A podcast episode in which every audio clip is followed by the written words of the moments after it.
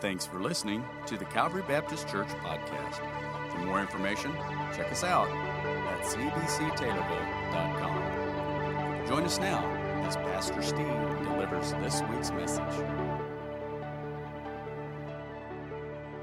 It's when there's an obstacle there and you've got to get through it. You've got to get over it. You've got to somehow make it. We're motivated or we're encouraged when we see someone face an obstacle and get through it. Author Ricky Zell gave a whole list of these, and I quote what he says: the pages of history are lined with individuals encountering negative setbacks only to make something positive out of them. Those are encouraging stories, aren't they? If you have watched the Olympics the last couple of weeks, they would tell backstories of how people got to where they did and some of the obstacles they had to overcome, some of the personal illness, some in their family, just to get, and we're always motivated by that. And this author tells us, he says, there are those, and he gave examples of throughout history of those who just overcame those and faced them and came out on the other side. And he ends up this way: they saw the misfortunes not as dilemmas to destroy them, but as opportunities to grow and develop in ways that otherwise would have been impossible. We love that when someone sees an obstacle and sees a struggle and gets through it, right? But understand, what Paul's writing about here is not some positive, just some positive idea, something of, you know, you can make it, you can do this, you just give it hard enough. He's not, there's something bigger in mind here. He's actually telling us that as a journey, on the journey as believers, there will be challenges. The struggle is real, and all of us will attest to that, but what will our response be? How do we respond to that struggle? Join me in my struggle, Paul says. And understand, Paul's not complaining about how bad his struggle is. Oh, life is so hard. Join me in my struggle. That's not his point. He's telling us that the struggle is real, and that the fact is that's a struggle that he faces. But let's be honest, the struggle that he faces may be different in some ways than the one you're facing. But it doesn't mean that yours is any less of a struggle. It's not any less of a challenge, but it's going to be different. It's going to be unique to your situation, but it is still a challenge.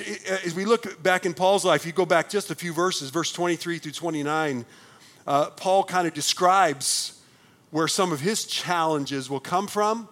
Let me give you a little history in case you're not familiar. The book of Romans is interesting. Paul's writing this book to the church of Rome, but he's never been there yet. He's not been to Rome yet. In fact, he's probably not met many of the people of that church. There's a few. We'll see those next week, but there's many. He hasn't even met them, but it is his goal. He wants to get there ASAP. As fast as he can, he's trying to get to his journey, and he tells them that. And not only to go to Rome, he says, and I also want to go on to Spain. There's ministry God has for me. So he's telling them his goals. He's telling them where he's going. He said, however, before I can do that, I've got to go back to Jerusalem. He's been in Asia, if you want a geographical lesson. Now he's got to get back to Jerusalem. And here's what we know in Acts chapter 20. He was aware that going back to Jerusalem, he wasn't sure exactly what was going to happen, but he knew pretty much it wasn't going to be good. He was pretty clear that there was going to be opposition. There was going to be perhaps danger involved. And he had been told by many people that that's where, and so here's what we know from history. When Paul goes back to Jerusalem, that's where his whole journey of in and out of prison really begins. Because he does eventually get to Rome. It does finally make it. His goal is fulfilled, but he gets to Rome as a prisoner of the Roman government. He gets to Rome on a slave ship, right? That's how he actually gets there to do the ministry that he has in mind. And that's where the whole idea. So here's how Paul is writing. He sees this struggle coming. When he writes that we talked about, this book of Philippians to his friends there, he's actually writing that book from a Roman prison cell. Somewhere he was in prison, and he's writing that. So when he's writing as a prisoner, but he's not writing to other prisoners. He's writing to those who, but listen how he describes it. Philippians 1:29. It has been granted to you on behalf of Christ not only to believe in him, but also to suffer for him. Look what he says, verse 30. Since you are going through the same struggle you saw I had, and now hear that I still have. Wait a second, Paul. They don't have the same struggle. They're not in prison. What he's saying is, when I see what you're going through, I can relate to that. I can identify. Yes, I hear what you're saying. I have a struggle. The struggle is real for me, and it's real for you. We're going through the struggle is there's an enemy that's out to destroy us, and he's going to use different ways to get to each one of us, and his may be a prison cell, yours may, but the struggle is real. So what Paul's saying is, whatever your struggle is today, this challenge, obstacle, it could be financial, could be relationship, maybe in your marriage, maybe in the relationships in your family. Maybe it's the struggle that we have of just not seeing our prayers answered, or not seeing a meaning and a purpose going through the trial that we're going through, or with the crisis or the tragedy or the loss that we feel, and we're in it. There is a struggle.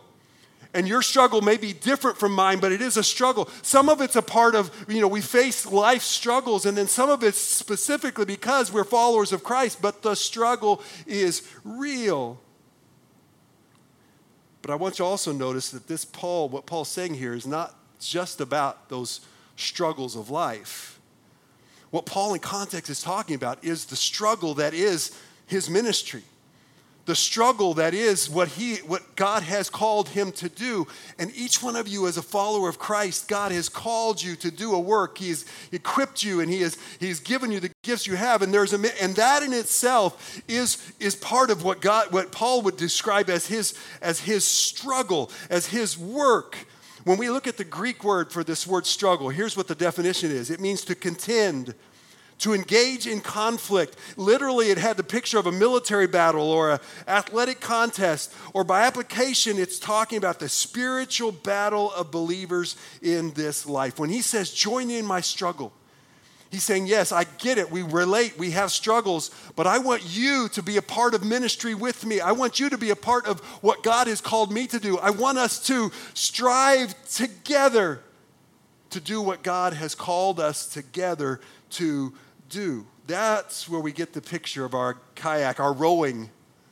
The idea of being able to not just be in the same boat, but actually put all our oars in the water, and with all of our challenges, we're striving together. We're working together. We're doing the struggle together, which leads us to this second thought, that you're not in this struggle on your own. He makes it very clear that this was never intended for you to do this struggle by yourself. Look at a verse again. Join me in my struggle. Now, I point that out because that whole phrase in English is actually one word in Greek. And it's interesting because the one word is actually, the root word is where we get our English word agony from. To agonize, to struggle is that striving, that agony we have. But there's something interesting about that phrase and Paul's using here. In fact, this is the only time he uses this word in the New Testament. He takes that word agony and he adds three little letters on the front of the word, and those three little letters give this word this significance. It adds the word with, or together. So what he's saying is contend, agonize, strive, and do it together. That's why we get the translation, join with me in this struggle. Children of God, church, you were meant to struggle. We're in life, we're in a warfare, but you were never meant to do it alone. He says, join me. We are meant to strive, to work, to struggle together. That's how God has called us, and that's why this unity is so important. That's what the beauty of the church is, that God has never made any believer and then said, now go do this on your own. He's never intended for us to do this in isolation. Take you back to Philippians. Look what he says to the people. I will know that you stand firm in the one Spirit. That's standing in unity together. And notice the very next phrase, striving together as one for the faith of the gospel. You're in unity so that you can work together, so that you're not doing this job alone. Unity for your church, unity for us as believers, that's why it is so critical. Because if it is that important, you know the enemy is going to do anything he can to destroy that unity. He's going to do anything he can to get us to stop rowing, throw our oars in the water, or just get out of sync and we're not rowing together and we're not making the impact. There's probably a lot of reasons. Let me throw out a couple of things that happen when we are not working together in unity. It actually dilutes the impact, the effectiveness that we can have as God's people. If you were here last Sunday, we had that image of many people all speaking in one voice. Remember? Jets, right? The whole idea. When you get all the voices saying the same thing, how powerful that is, how impactful that is. And that's what God says. In unity, we can do that. We can all the voices and all our diversity, we can still speak as one voice. But if he takes away the unity, if the enemy gets us divided, then yes, there'll be some faithful voices and they'll speak and God will use them. But think of how that's diluted to the impact, and even sometimes it's almost drowned out by the discussion and the contention and the arguing. It will dilute the very impact that God wants to have for his people. It also will put you as a believer, when we're not striving together, it puts every believer in a precarious position. Because since you weren't meant to do this alone, then if you try to do it, there are some believers that think that, that they don't need the church. In fact, some would say, I'm better off without the church. It's not true.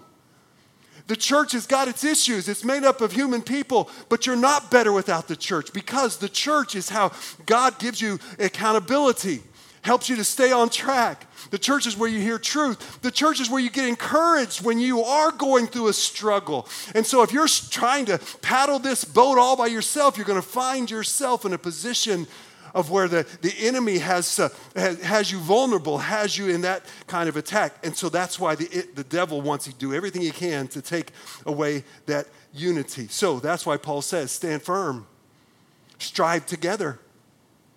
Church, if you're going to be in unity, you understand that's how God has made us, but it's going to be a choice on your part. It's going to be a choice of whether you're going to put up with some people that are sometimes hard to put up with.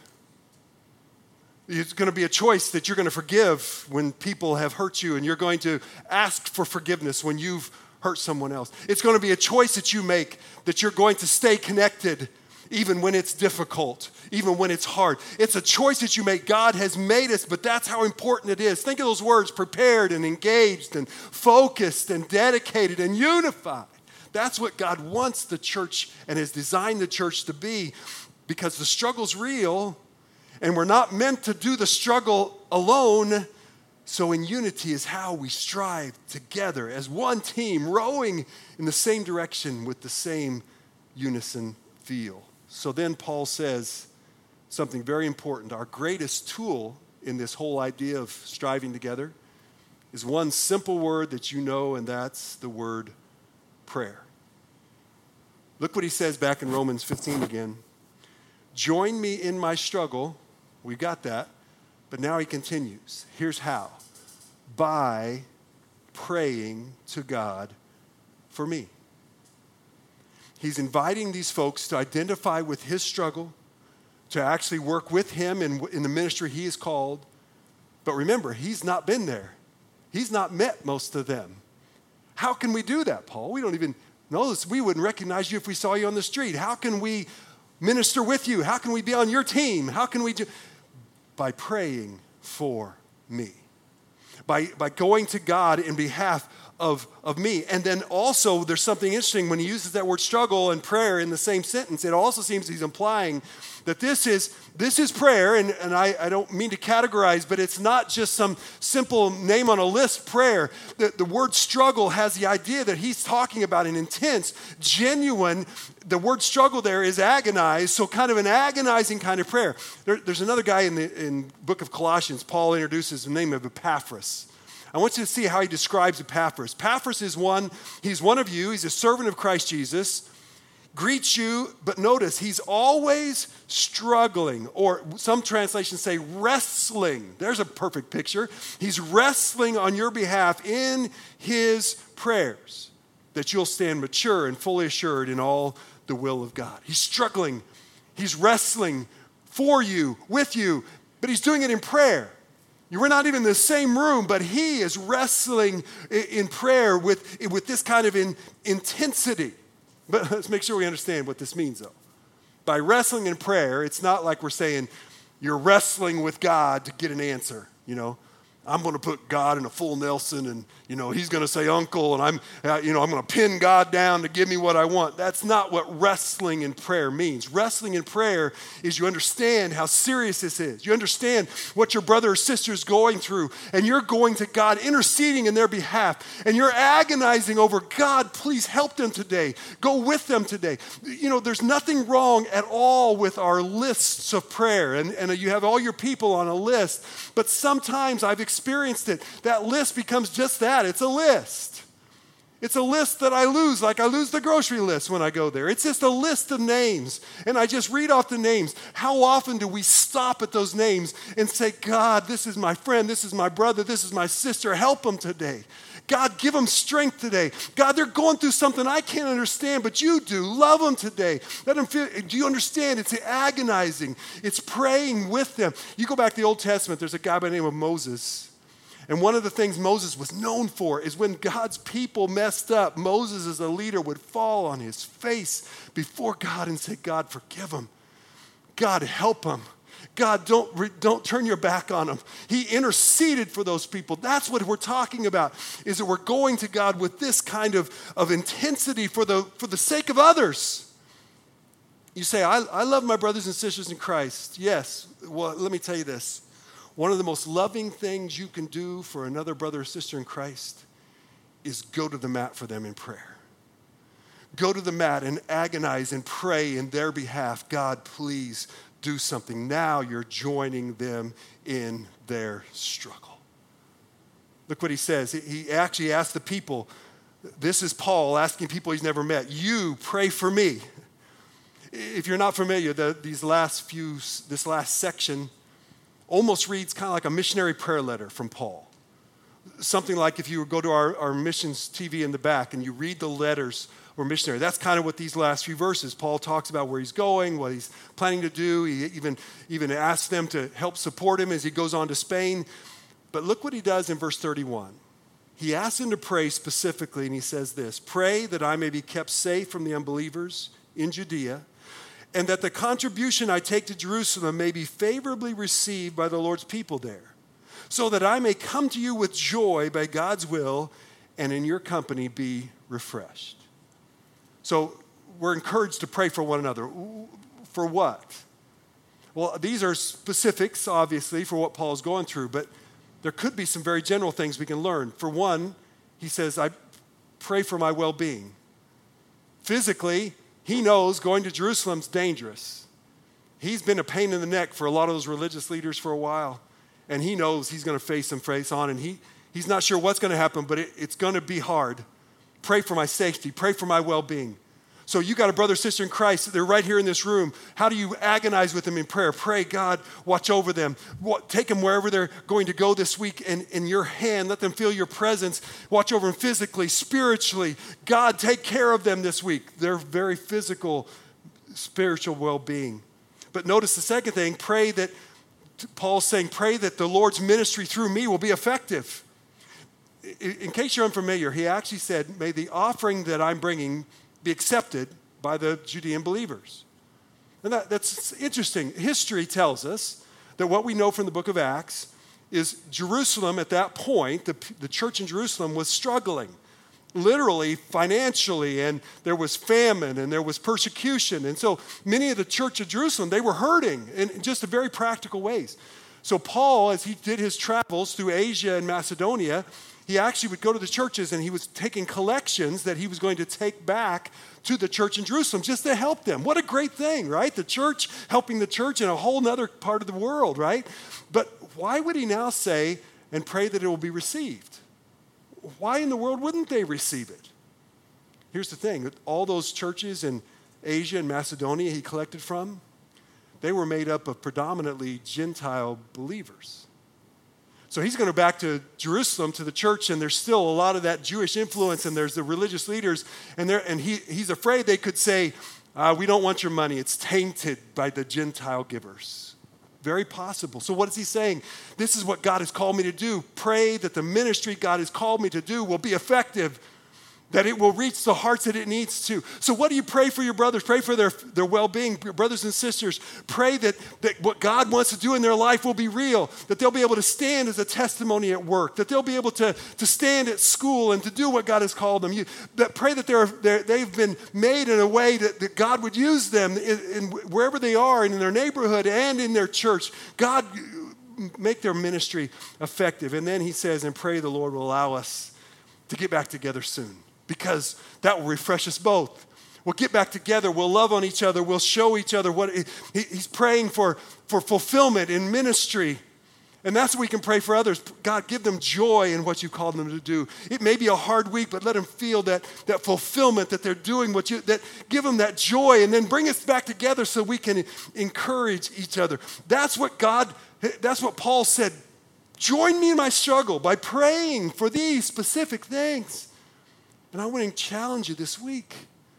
Maybe you've got a list of people. Take about 4 or 5 of those people, and every day this week, just pray with fervency. Wrestle in prayer.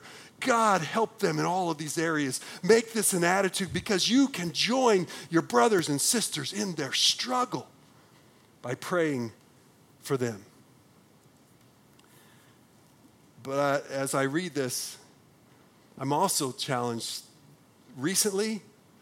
This particular passage has become very real to me, to my wife and I. You know, I've heard for years missionaries come to churches, and one of the things that almost every one of them says, what we need most from you is your prayers. Now, they're asking for support, and I've always in the back of my mind thought, oh, yeah, they'll take both, though. You know what I mean? They really... The truth is, that is the most, you can be in the ministry with them in a whole nother country, a whole nother world by praying for them. And God has called upon us to take that step now. So we're going on the other side of the fence, and here's what I would say to you: please pray for us. I got a couple pictures I want you to see. This is some of the faces or representative of the faces that God has called us to be working with. We're working with Manna Worldwide in East Africa and with the people there and the missionaries and the churches and helping. And so here's, we don't know what's going to happen. We don't know the things in front of us. We really don't. We don't know where God's going to take us. So I would ask you, please pray. Pray for our physical safety, yes. Pray that our ministry would be effective, that we'd be able to reach people for Christ. And pray that we would, together, we would enjoy fulfilled ministry. And we'll come back, and next time we're in, and we come back here, we join and hug each other around the neck and rejoice and refresh each other, because this is what God has called us to do. Here's my prayer. Would you join us in ministry? Join us in the struggle by praying for us. But I want you to notice something interesting. Paul does ask his friends to pray for him, but notice what happens next. Pray for me, essentially, as I pray for you. Because the last phrase in this chapter, the last sentence, Paul ends with basically a simple prayer wish. May God. But what's interesting about that is that's not the only time he does that in this chapter. 3 different times in this chapter, Paul gives a prayer wish for his friends that he's still yet to meet, many of them. They're in Rome. I'll show you. Verse 5, we started there today. May the God who gives endurance and encouragement give you a spirit of unity among yourselves. Your translation may say, give you the same attitude that Christ had for one another.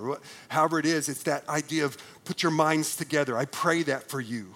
That's my prayer, my wish for this church. Then he goes in verse 13, now may the God of hope fill you with all joy and peace as you trust in him, so that you may overflow with hope by the power of the Holy Spirit. I pray for hope and peace to come and just pour all over you. And now he comes to the last verse, and he simply says, the God of peace be with you all. Amen. Think about what he said. God of encouragement, the God of endurance, the God of hope, God of peace. May he bring you unity. May he unite your hearts together. May he bring you comfort and hope and peace. And he just overflows. And then may his very presence be with you, the presence of the God of peace.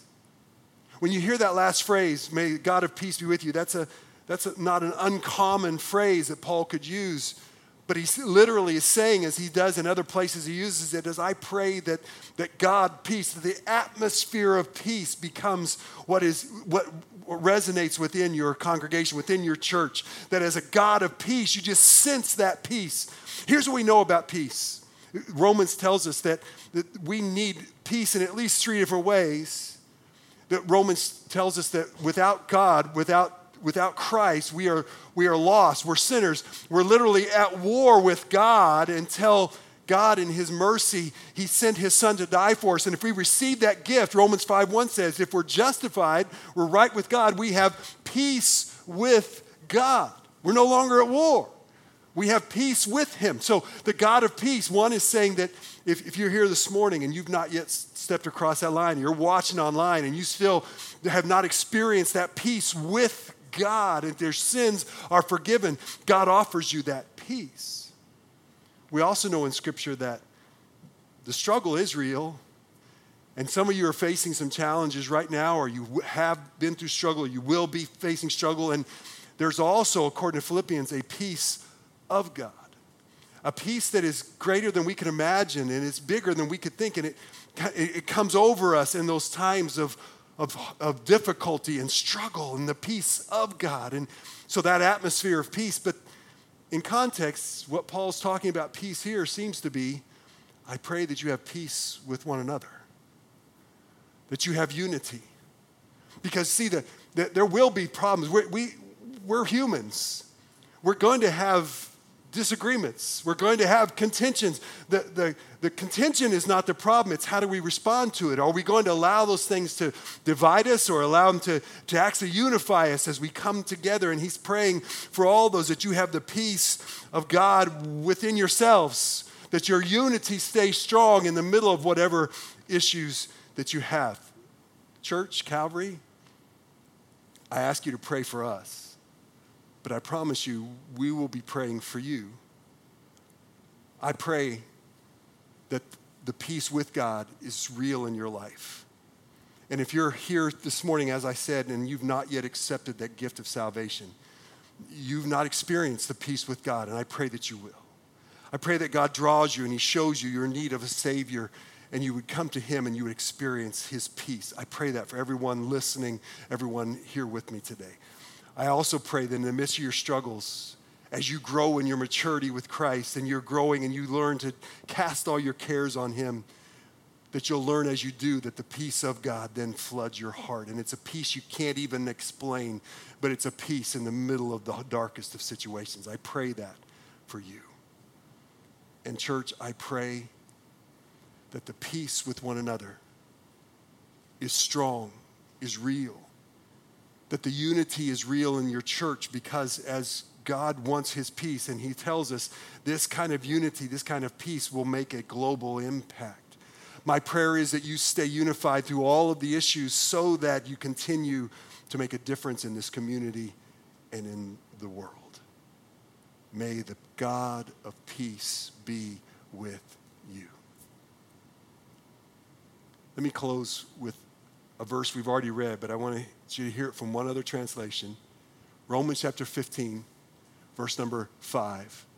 May God, who gives this patience and encouragement, help you live in complete harmony with each other, as is fitting for followers of Christ Jesus. Let's bow our heads together in prayer.